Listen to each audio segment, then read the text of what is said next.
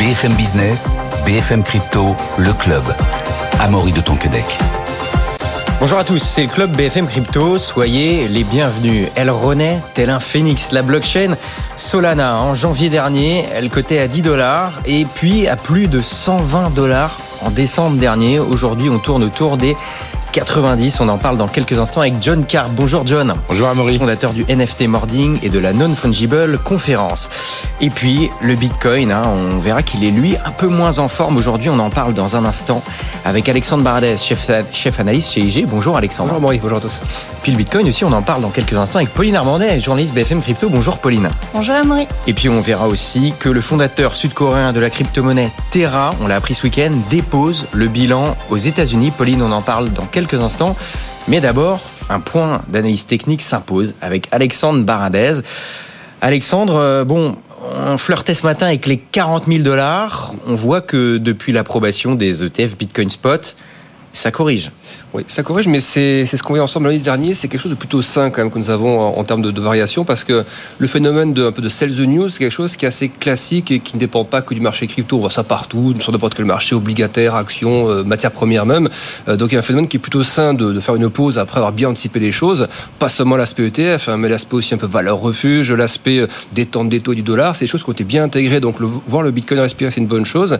Et j'ai envie de dire que c'est presque un bon élève parmi les classes d'actifs Bitcoin, parce que euh, le sell the news, c'était une chose. Et ensuite, on remarque que depuis quelques jours, il y a encore une phase de faiblesse un peu supplémentaire et qui, ne vient pas de nulle part. Elle vient de, de ces déclarations qui sont multipliées depuis une dizaine de jours et qui ont été très très nombreuses la semaine dernière, de membres de banques centrales, Fed et BCE, qui cherchent à repousser un sentiment qui est très répandu dans le marché actuellement, que la première baisse de taux viendra au mois de mars. Et on voit que les banquiers centraux sont inconfortables avec ça. Ils ne veulent pas que le marché soit convaincu que ces baisses de taux arrivent trop tôt, parce que sinon, bah, ça détend les taux trop vite du coup, ça peut ramener un peu d'inflation. Donc ils veulent repousser le sentiment de marché. Et qui réagit par rapport à ça? Bah, Les taux, évidemment.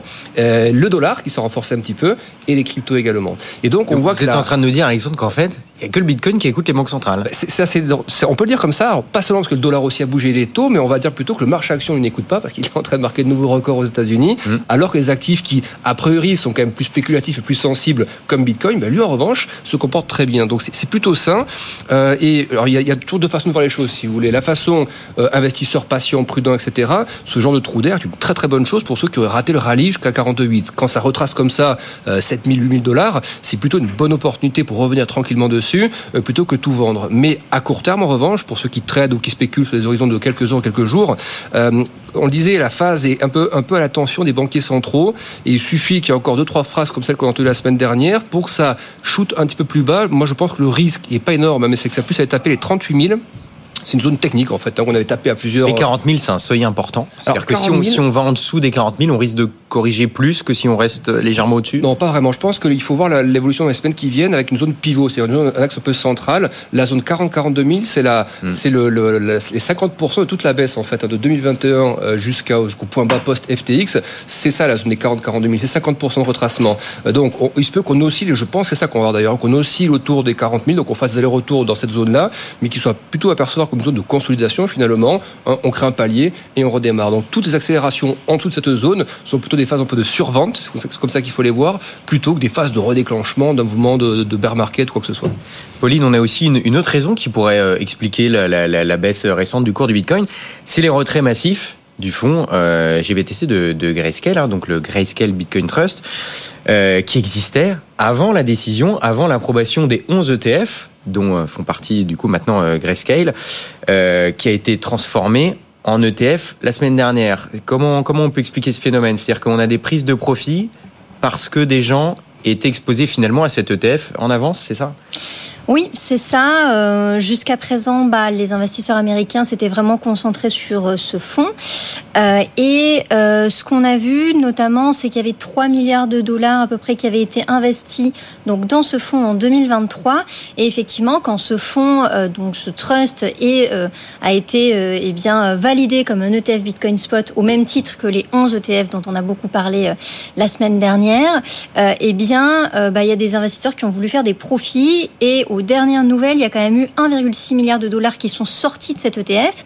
Euh, par rapport aux autres ETF, euh, c'est vraiment le seul fonds où on a vu des sorties, euh, contrairement par exemple à BlackRock où là vraiment il y a des rentrées. Voilà. Voilà, sur les 11, il y en a 10 où les flux sont très positifs et le seul qui est en négatif, c'est celui de Grayscale. C'est ça. Et donc, bah, par exemple, sur 3 milliards qui, sont, euh, qui étaient rentrés en 2023, il y en a eu déjà la moitié qui sont sortis euh, très rapidement euh, depuis la semaine dernière. Donc, ça, ça a, priori, hein, c'est selon des experts, effectivement, fait des pressions sur le cours du Bitcoin. Parce que euh, en plus de ça, c'est vrai que c'est un ETF qui, euh, par rapport aux autres, bah, va pas forcément être très intéressant en termes de concurrence puisqu'il a des frais euh, qui sont appliqués, qui sont relativement élevés. On est à 1,5% de frais pratiqués pour les investisseurs qui vont passer par ce fonds et donc, par exemple, comme en concurrence avec des gens comme BlackRock, ben, les frais sont moins importants et voilà, les, gens vont vouloir sortir de ce fonds. Un fonds qui euh, a au total à peu près 25 milliards de dollars de liquidités, donc ça, ça reste euh, évidemment tout de même assez intéressant, mais pour selon, enfin, mais pour certains analyses de JP Morgan, euh, si euh, ce fonds continue à, à, voilà Et à ne pas baisser ses frais aussi. à ne pas baisser ses frais et donc à pas prendre de stratégie, euh, bah, ils anticipent quand même les, euh, les analystes entre 5 et 10 milliards de dollars qui pourraient encore sortir de ce fonds et donc encore euh, exercer des pressions la baisse sur le Bitcoin. Ça pourrait saigner encore un petit peu, mais on va s'intéresser maintenant à Solana. hein. Je, le, disais euh, en sommaire, on était à 10 dollars il y a un an à peu près. Plus personne n'y croyait, hein. enfin plus personne. Peu de gens en tout cas, euh, les avis n'étaient pas forcément très positifs, sachant que c'était, on va en parler avec John dans quelques instants, très exposé à tout l'écosystème qui gravitait autour de, de FTX. Euh, Alexandre, comment est-ce qu'on peut, d'un point de vue technique, où on en est? Je le rappelle, hein, on est passé de 10 dollars avec un pic à 120 euh, en décembre dernier, fin décembre, donc là, il y a moins d'un mois. Aujourd'hui, on oscille autour des 90. Techniquement, euh, qu'est-ce qu'on peut lire? Ben, techniquement, il y, a, déjà il y a deux choses. Déjà, c'est la cinquième plus grosse crypto si on inclut Tether donc à, à- à l'intérieur. Donc c'est quand même une crypto qui, à un moment donné, peut aussi être susceptible, je dis pas dans trois mois, mais d'ici quelques temps, euh, susceptible de faire aussi partie des actifs qui seraient dérivés euh, ou en tout cas euh, achetables euh, via des ETF. Je pense que les cinq, six plus grosses, on peut les considérer comme à un moment donné, il y a, il jurisprudence qui a été faite par Bitcoin. Donc pourquoi pas un ETF euh, Ethereum, Solana sur les dix plus grosses, ça paraît pas complètement délirant. Donc il y a cet aspect qui est quand même un petit moteur de fond qui va tourner quelques temps, je pense. Euh, après, sur l'aspect purement graphique, on voit que la baisse des cryptos s'est faite en trois vagues, en fait, les plus grosses. Hein, les- les 2021-2022, du coup, trois grosses vagues. Et pour Solana, c'est ce qui s'est passé. C'est comme Bitcoin, en fait, on avait récupéré la troisième vague de baisse. On a passé une vague C dans le jargon technique. On la récupère complètement et on, s'arrête à ce niveau-là, pareil, au niveau des 50% de correction sur Solana. C'est un petit peu moins remonté que Bitcoin en termes de- d'amplitude en relatif, mais c'est les mêmes types de, de réactions techniques. On est face à la dernière vague, On- donc on voit qu'il y a des prises de gains qui s'opèrent là-dessus. Mais comme pour Bitcoin, je pense que ces niveaux de, de creux, on passe de 120 à 88, 87, même si ça redescend un peu plus bas, je pense qu'il faut pas voir ça comme un sommet pour retourner à 10. Je pense que c'est redémarrage, on consolide parce que ça va vraiment très vite, x6 en quelques, en quelques mois, c'est quand même très très rapide. Et donc on consolide en dessous. Mais par contre, ne pas être pressé et penser qu'on va faire encore x3, x4, x5. Je pense vraiment qu'il faut l'intégrer comme une classe d'actifs en fait désormais. Donc ces actifs, euh, s'ils font déjà 15, 20, 30% en quelques mois, c'est déjà remarquable. Donc il faut être patient comme ça. Mais les creux qu'on observe actuellement sont plutôt des, des zones plutôt pour accumuler ouais, des zones plutôt que de se dire j'ai fait 120, je suis à 80, est-ce que ça va descendre à 30 Donc à là, vous êtes en train de nous dire que finalement, ce, parce qu'il y a, y, a, y a quand même eu un x10 hein, là, en, quelques, en quelques mois, c'est normal, c'est un peu, c'est graphiquement un peu la même chose que ce qu'a fait Bitcoin, sauf que comme c'est moins capitalisé, que c'était peut-être descendu plus bas parce qu'il y a eu peut-être plus d'inquiétude, cette remontée finalement est pas si surprenante que ça. En Non, parce que c'est en fait c'est- la baisse qui était qui était massive en fait. Ce qu'on qu'on observe depuis quelque temps, c'est des rattrapages en fait d'une baisse Mm. qui était toute classe d'actifs confondue, qui était la plus importante sur les cryptos. En fait, on avait en moyenne des 80% de baisse. hein. Donc euh, c'est surtout ça qu'on corrige. Donc faut moins regarder le, le x10 que euh, on, est- Mm. on a perdu 80, on va faire x10, donc 80%, on va faire x10. Donc c'est plutôt un phénomène de rattrapage. Et comme je pense que le plus dur est passé post FTX, c'était vraiment la capitulation du marché des cryptos en général. euh, la phase de rallye, on est en train de repartir du bull market. On est sur un bull market avec des grosses respirations qui vont s'opérer. Et je pense que dans une de ces grosses respirations, sachant qu'en plus elle est dans le top 5 des, des- des grosses cryptos, donc il n'y a pas normalement de menaces euh, particulières et de craintes particulières à avoir ce genre de, de grosses respirations. John, maintenant on va, on va soulever un peu le capot de Solana. On a parlé des, des cours, etc. Qu'est-ce qui s'est passé? On parlait beaucoup encore il y a quelques mois de, de panne de la blockchain. on en parle un peu moins aujourd'hui, c'est parce qu'il y en a plus ou parce que maintenant, finalement, vu que le cours est remonté, on trouve qu'elle est en meilleure santé? Alors, il y, a plusieurs facteurs. C'est vrai que, alors techniquement, a priori, la blockchain s'est améliorée. Ça veut dire que euh, c'est vrai qu'on en parlait beaucoup pendant le précédent bull run. Euh, il y avait des moments où la blockchain, qui a, selon ses détracteurs, est assez relativement centralisé, on va dire, euh, s'interrompait. Il y avait des interruptions de service, tout simplement. C'est-à-dire qu'à un moment donné, on ne pouvait plus acheter ou vendre ou traiter sur la blockchain Solana. C'était dû à quoi ça? Euh, Alors, euh, c'était dû à des, des, on va dire des, des, des bugs, on va dire pour faire simple, hein, des, des, problématiques d'infrastructure de, qui étaient pas résolues. Mais selon la communauté Solana, à chaque fois, ils ont euh, travaillé dur parce que c'est quand même un projet quand même qui est, euh, qui est très très bien baqué et donc ils ont travaillé dur pour résoudre ces problèmes. Et donc cette blockchain n'est plus tombée depuis justement janvier dernier. Donc depuis janvier 2022.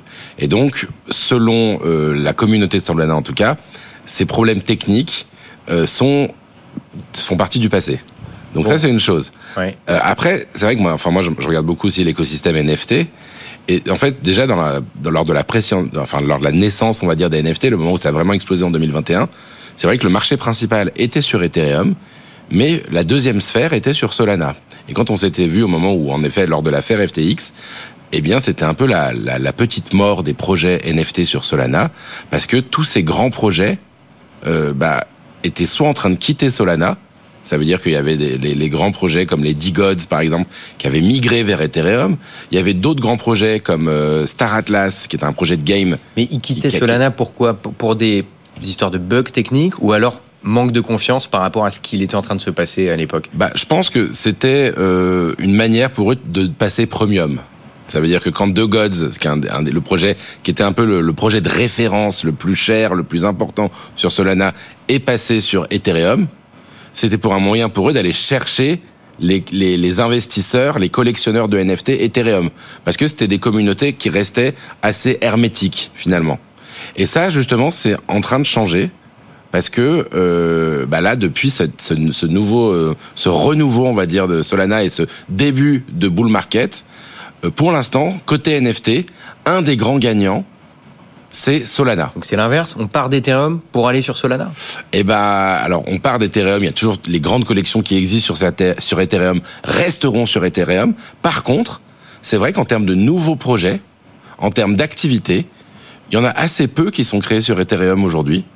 Euh, et on va plutôt les voir sur Solana. On les voit aussi sur Bitcoin d'ailleurs pour d'autres raisons. Oui, avec euh, les fameux ordinals. Avec les fameux ordinals. Pas vraiment des, des, des, des, NFT techniquement, mais voilà. C'est ça. Mais donc, en effet, il y a, y, a, y, a, y a un moment qui est plutôt, euh, qui met plutôt Ethereum entre parenthèses en disant bon, c'est des NFT de haut de gamme, de luxe, mais qui sont chers. Et euh, les nouveaux projets vont plutôt avoir tendance à se créer sur d'autres blockchains. Et le grand gagnant pour l'instant, c'est Solana avec des volumes en fait assez impressionnants. C'est-à-dire qu'en décembre dernier, les volumes de trade de NFT sur Solana sont passés devant les volumes sur Ethereum. Et comment, comment on peut expliquer ça? C'est quoi? C'est parce que Solana, euh, ce qu'on appelle les frais de, de gaz, hein, c'est les comment dire, oui. les, les, les, les, taxes oui. entre guillemets sur la blockchain, c'est-à-dire que Solana, euh, enfin Solana, Ethereum est trop cher maintenant, c'est ou alors il y a une réelle innovation technique qu'on trouve sur Solana et pas forcément sur Ethereum. Ouais, c'est un petit peu de tout ça, mais c'est vrai que alors le, le, ce qui fait mal à Ethereum en général, c'est les frais de gaz. Ça veut dire que lancer un projet, même vous êtes un artiste aujourd'hui, vous voulez lancer un projet sur Ethereum, le minter, ça veut dire l'ancrer le, dans la blockchain, ça va vous coûter plusieurs centaines d'euros. Oui. Acheter un NFT sur Ethereum, n'importe lequel, ça va vous coûter selon le trafic entre 10 et, euh, et 20, 30 euros. Et ça, on n'est pas encore dans le haut du bull market, donc on anticipe que peut-être si dans 6 mois ou dans un an, euh, on continue à avoir des volumes qui augmentent, les, les, frais de gaz vont augmenter et on va se retrouver comme en 2021 avec des frais de gaz allant des fois jusqu'à 100 euros pour acheter des NFT. Et vous imaginez en fait un NFT, bah, un NFT que vous lancez, qui peut-être au départ sur des petites collections comme ça, va peut-être être gratuit, va peut-être valoir 1 euro, 10 euros, 100 euros. Si c'est plus cher de le créer que de... Et bah, ouais. ça pose un problème mmh. fondamental. Et donc, c'est la, première raison, en effet, c'est ce qui fait qu'il y a un mouvement qui se déverse. Il y a beaucoup d'alternatives en ce moment à Ethereum qui, qui sont en train d'émerger pour les NFT, et notamment donc Solana. Mais au-delà de ça, il y a, c'est vrai, des innovations techniques. Ça veut dire que l'environnement qui propose aux développeurs informatiques pour créer des projets est simple Ça veut dire qu'il n'y a pas une barrière à l'entrée complexe pour pouvoir coder des projets sur Solana. Ils proposent toujours des innovations, euh, justement dans le domaine des NFT. Je ne vais pas rentrer dedans, mais par exemple pour faire des NFT qui évoluent avec le temps, pour faire des, enfin des innovations techniques qui sont intéressantes. Ils ont des, et puis ils ont une communauté qui, n'est jamais partie en fait. C'est-à-dire que même justement ceux qui achetaient quand c'était à 10 dollars, ils sont, ils sont restés soudés. Ils avaient créé beaucoup de projets. Il y en a beaucoup qui ont perdu de l'argent à ce moment-là, mais qui ont toujours cru. C'est vrai qu'on en a toujours parlé de Solana. On en a toujours entendu parler. Après, voilà, on en Et- parle différemment aujourd'hui, mais Et c'est ça. Et du coup, ils ont, euh, eh ben, ils ont, ils ont continué à construire des projets sur Solana et à innover sur Solana et à, à continuer à, à, à pas lâcher, à pas quitter le navire. Ce qui fait que c'est aujourd'hui une des communautés les plus dynamiques en termes de création de projets. Et en parallèle, la fondation Solana accompagne. C'est vrai qu'ils ont des moyens, ils accompagnent, ils innovent comme je disais. Il y a même une petite anecdote qui est, enfin là, c'est c'est un peu spéculatif, mais c'est quand même assez assez fou. Ils ont lancé le Solanaphone, ah oui, le téléphone Solana. le téléphone Solana, qui a un succès, c'est assez incroyable. En fait, c'est un C'est téléphone. cette histoire Ouais, c'est. euh, C'est un téléphone qui, en fait, alors c'est un smartphone Android euh, classique, moyenne gamme, euh, qui en fait donne des, des services privilégiés pour la communauté Solana. En gros, pour faire très simple, ça va vous donner des accès à des allolistes en priorité, à des airdrops en priorité. Donc vous allez avoir des priorités sur les justement les tokens qui se lancent, les nouvelles crypto-monnaies, les nouveaux NFT qui se lancent sur Solana, vous allez avoir des accès prioritaires. Et du coup, ce téléphone qui est en quantité limitée s'échange assez cher sur le second marché, sur eBay, pour pouvoir accéder justement un peu à ces combien à peu près On sait, on a le prix là ou pas j'ai pas suivi, mais Ouais. il me semble que ça traitait à 1000 euh, à 1000 dollars. euh, C'est euh, bientôt l'iPhone, quoi. C'est ça. C'est- bah, ouais, peut-être voilà. le futur Apple, Alexandre. on sait pas. hein. Après, il y en a qui ont rentabilisé ces investissements justement grâce aux, aux accès qu'ils ont eus. Mais c'est en effet, c'est un, c'est voilà. Mais en tout cas, ça fait partie. Alors, ça fait un peu sourire, mais ça fait partie des innovations qui sont amenées, euh, qui sont amenées par Solana. Bon, et rapidement, c'est quoi les, les projets à surveiller en particulier? Bah, alors, il y a, y, a, y a des grandes familles, c'est vrai qu'il faut vraiment suivre, mais il y a ce- ces fameux meme coins en ce moment. Alors, c'est pas vraiment NFT, mais qui, qui, qui ont, qui ont, qui sont à la mode, qui sont à la mode. C'est de la pure spéculation, c'est un peu du casino. Il faut faire extrêmement attention là sur ce genre de projet. Euh, mais on a vu par exemple le Bonk, qui était un, un meme coin qui a explosé sur Solana à un moment T. Il y en a beaucoup régulièrement des gens qui suivent euh, soit les airdrops, ça veut dire les cadeaux qui vont être faits euh, s'ils sont actifs sur Solana, soit justement euh, bah, des, des, des opportunités qui naissent. On a toujours, c'est un peu le retour des projets PFP aussi. Ces fameux, voilà, l'équivalent des board ape, les profile pictures, qui, qui déjà explosé sur, euh, bah, qui marchait bien sur Solana. Par exemple, la semaine dernière, on a un très très gros projet qui est sorti qui s'appelle Crypto Undeads, qui sont des morts vivants pixelisés. Donc c'est un peu la grande époque finalement. On des- peut dire que ça- les NFT, ça revient là, en ce moment? Bah euh, oui, bah dans le sillon, dans le sillage finalement des, des- du retour des cryptos, en effet, il y a certaines, euh, il y a pas partout, mais il y a certaines sphères qui sont en train d'exploser, ouais. Et donc voilà. Et donc à côté de ça, bah, on a quand même le gaming qui continue très fort sur Solana avec des projets comme Aurori, et puis l'art qui commence à se développer sur Solana avec la plateforme Exchange Art. Et, on- et donc il y a beaucoup d'artistes qui vont chercher en fait ces liquidités. En fait c'est assez simple. hein. Il y a des fortunes qui se sont créées parce qu'il y a des gens qui sont rentrés à 10 et donc ils ont un capital de sol qui est extrêmement important. Et donc naturellement ces, ces, ces masses-là vont réinvestir dans l'écosystème Solana et donc il y a des opportunités d'aubaine à ce moment-là. Et euh, on peut dire que quand le marché des NFT redémarrera, ce qui est un peu le cas, est-ce que Solana, pourrait en être un des gagnants? Bah, c'est un des paris, justement, comme on disait, ils, sont- ils font partie maintenant justement des top crypto dans les projets NFT. Bah, c'est celui sur lequel il y a un narratif en ce moment, parce qu'il y a toujours cette logique. Hein, c'est vrai qu'il y avait une première vague Bitcoin, le dernier bull run était Ethereum, c'est-à-dire qu'il y a des fortunes qui étaient faites sur Ether et donc beaucoup de projets sur Ether. Et là, le côté, l'aspect gaz qui sont, qui est pas cher, et justement le fait qu'il y a des créations de fortunes importantes qui se font sur cette crypto-monnaie en particulier, peut jouer pour l'écosystème NFT Solana. Bon, bah, on va suivre ça dans les, dans les jours et semaines qui viennent. Ça risque, ça risque d'être animé, mais très intéressant en tout cas cette, cette résurrection, mais qui d'un point de vue graphique, Alexandre le disait tout à l'heure, n'est pas forcément si surprenant que ça. Euh, Pauline, on a trois risques qui pèsent euh, sur le Bitcoin. Depuis l'autorisation des, ETF, eh bien, eh bien quels sont-ils? On peut peut-être commencer par euh, l'omniprésence de, de Coinbase qui va gérer la détention des Bitcoins pour 9 des 11 ETF euh, qui ont été approuvés par la SEC. Oui, et effectivement, c'est euh, donc ces trois risques qui ont été identifiés par des experts. Et comme tu le disais, Coinbase, donc cette plateforme d'échange de crypto-monnaies, qui a été donc la, favorite pour les principes, enfin en tout cas 9 ETF Bitcoin sur 11, parce que évidemment les gestionnaires d'actifs qui vont proposer ce type de produit, ils sont pas en capacité de pouvoir ben, conserver les bitcoins de leurs clients. voilà, si on peut le résumer assez simplement. Et donc, euh, bah, à peu près tous ont fait appel au géant des cryptos euh, Coinbase, qui est euh, américain. Et bah, de ce point de vue-là, il y a évidemment des inquiétudes qui émergent. typiquement, bah, comme Coinbase se retrouve à l'heure actuelle à avoir un certain monopole, bah, on peut se demander, en tout cas c'est les questions que se posent des experts, si Coinbase pouvait, pourrait pas faire certaines erreurs hein, de manipulation ou des erreurs techniques qui feraient ben, perdre, enfin, ou en tout cas, elle se retrouve Ce qui veut dire, en gros, c'est que là, on a, on a 11 ETF acceptés, 9 qui ont leur euh, dépôt, on va dire ça comme ça, chez, chez, chez Coinbase. Donc s'il y a un problème chez Coinbase, bah, ça en fait quand même 9 sur 11 qui pourraient avoir des problèmes. Quoi. Ouais, donc ça c'est effectivement un premier, une première inquiétude qui est soulevée. Et puis la deuxième, alors c'est, c'est un sujet assez récurrent, mais euh, on le sait aussi, euh, bah voilà, Coinbase c'est euh, l'une des rares plateformes de, de crypto-monnaie aux États-Unis à être cotée au Nasdaq, à être mmh. assez, ben voilà, assez clean et réglo sur tous les sujets réglementaires aux États-Unis. Et il y a aussi la question de savoir si euh, eh bien, les États-Unis pourraient frapper aussi à la porte de Coinbase euh, pour réaliser euh, certaines saisies de Bitcoin euh, voilà, dans, dans, le cadre notamment euh, d'enquêtes ou autres. Et donc forcément, ça euh, eh bien, crée certaines inquiétudes du côté des experts. Euh, voilà, ce, ce, monopole de Coinbase. Puis tous, tous ces ETF créent une sorte de financiarisation du Bitcoin de, de plus en plus importante, Pauline. Bah oui, parce que évidemment, le, le, le nouveau paradigme peut-être dans lequel on rentre, notamment à travers ces ETF, c'est que le Bitcoin vraiment bah, est aussi bien vu, euh, enfin davantage vu euh, comme un objet de spéculation avec ces nouveaux produits d'investissement. Et là, ce qui se passe effectivement pour les investisseurs, c'est qu'ils vont pas détenir eux-mêmes le Bitcoin. Ça va être euh, voilà via des intermédiaires et notamment américains.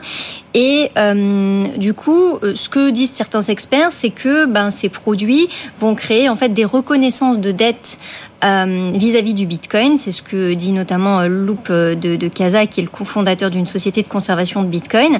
Et il explique que ben voilà, ça peut aussi créer certaines complications pour pour les les, enfin en tout cas les, les personnes qui utilisent ces produits. Et puis aussi des soucis de potentiel de gouvernance sur le Bitcoin. Ça veut dire que la, gouvernance du Bitcoin pourrait être menacée, Pauline?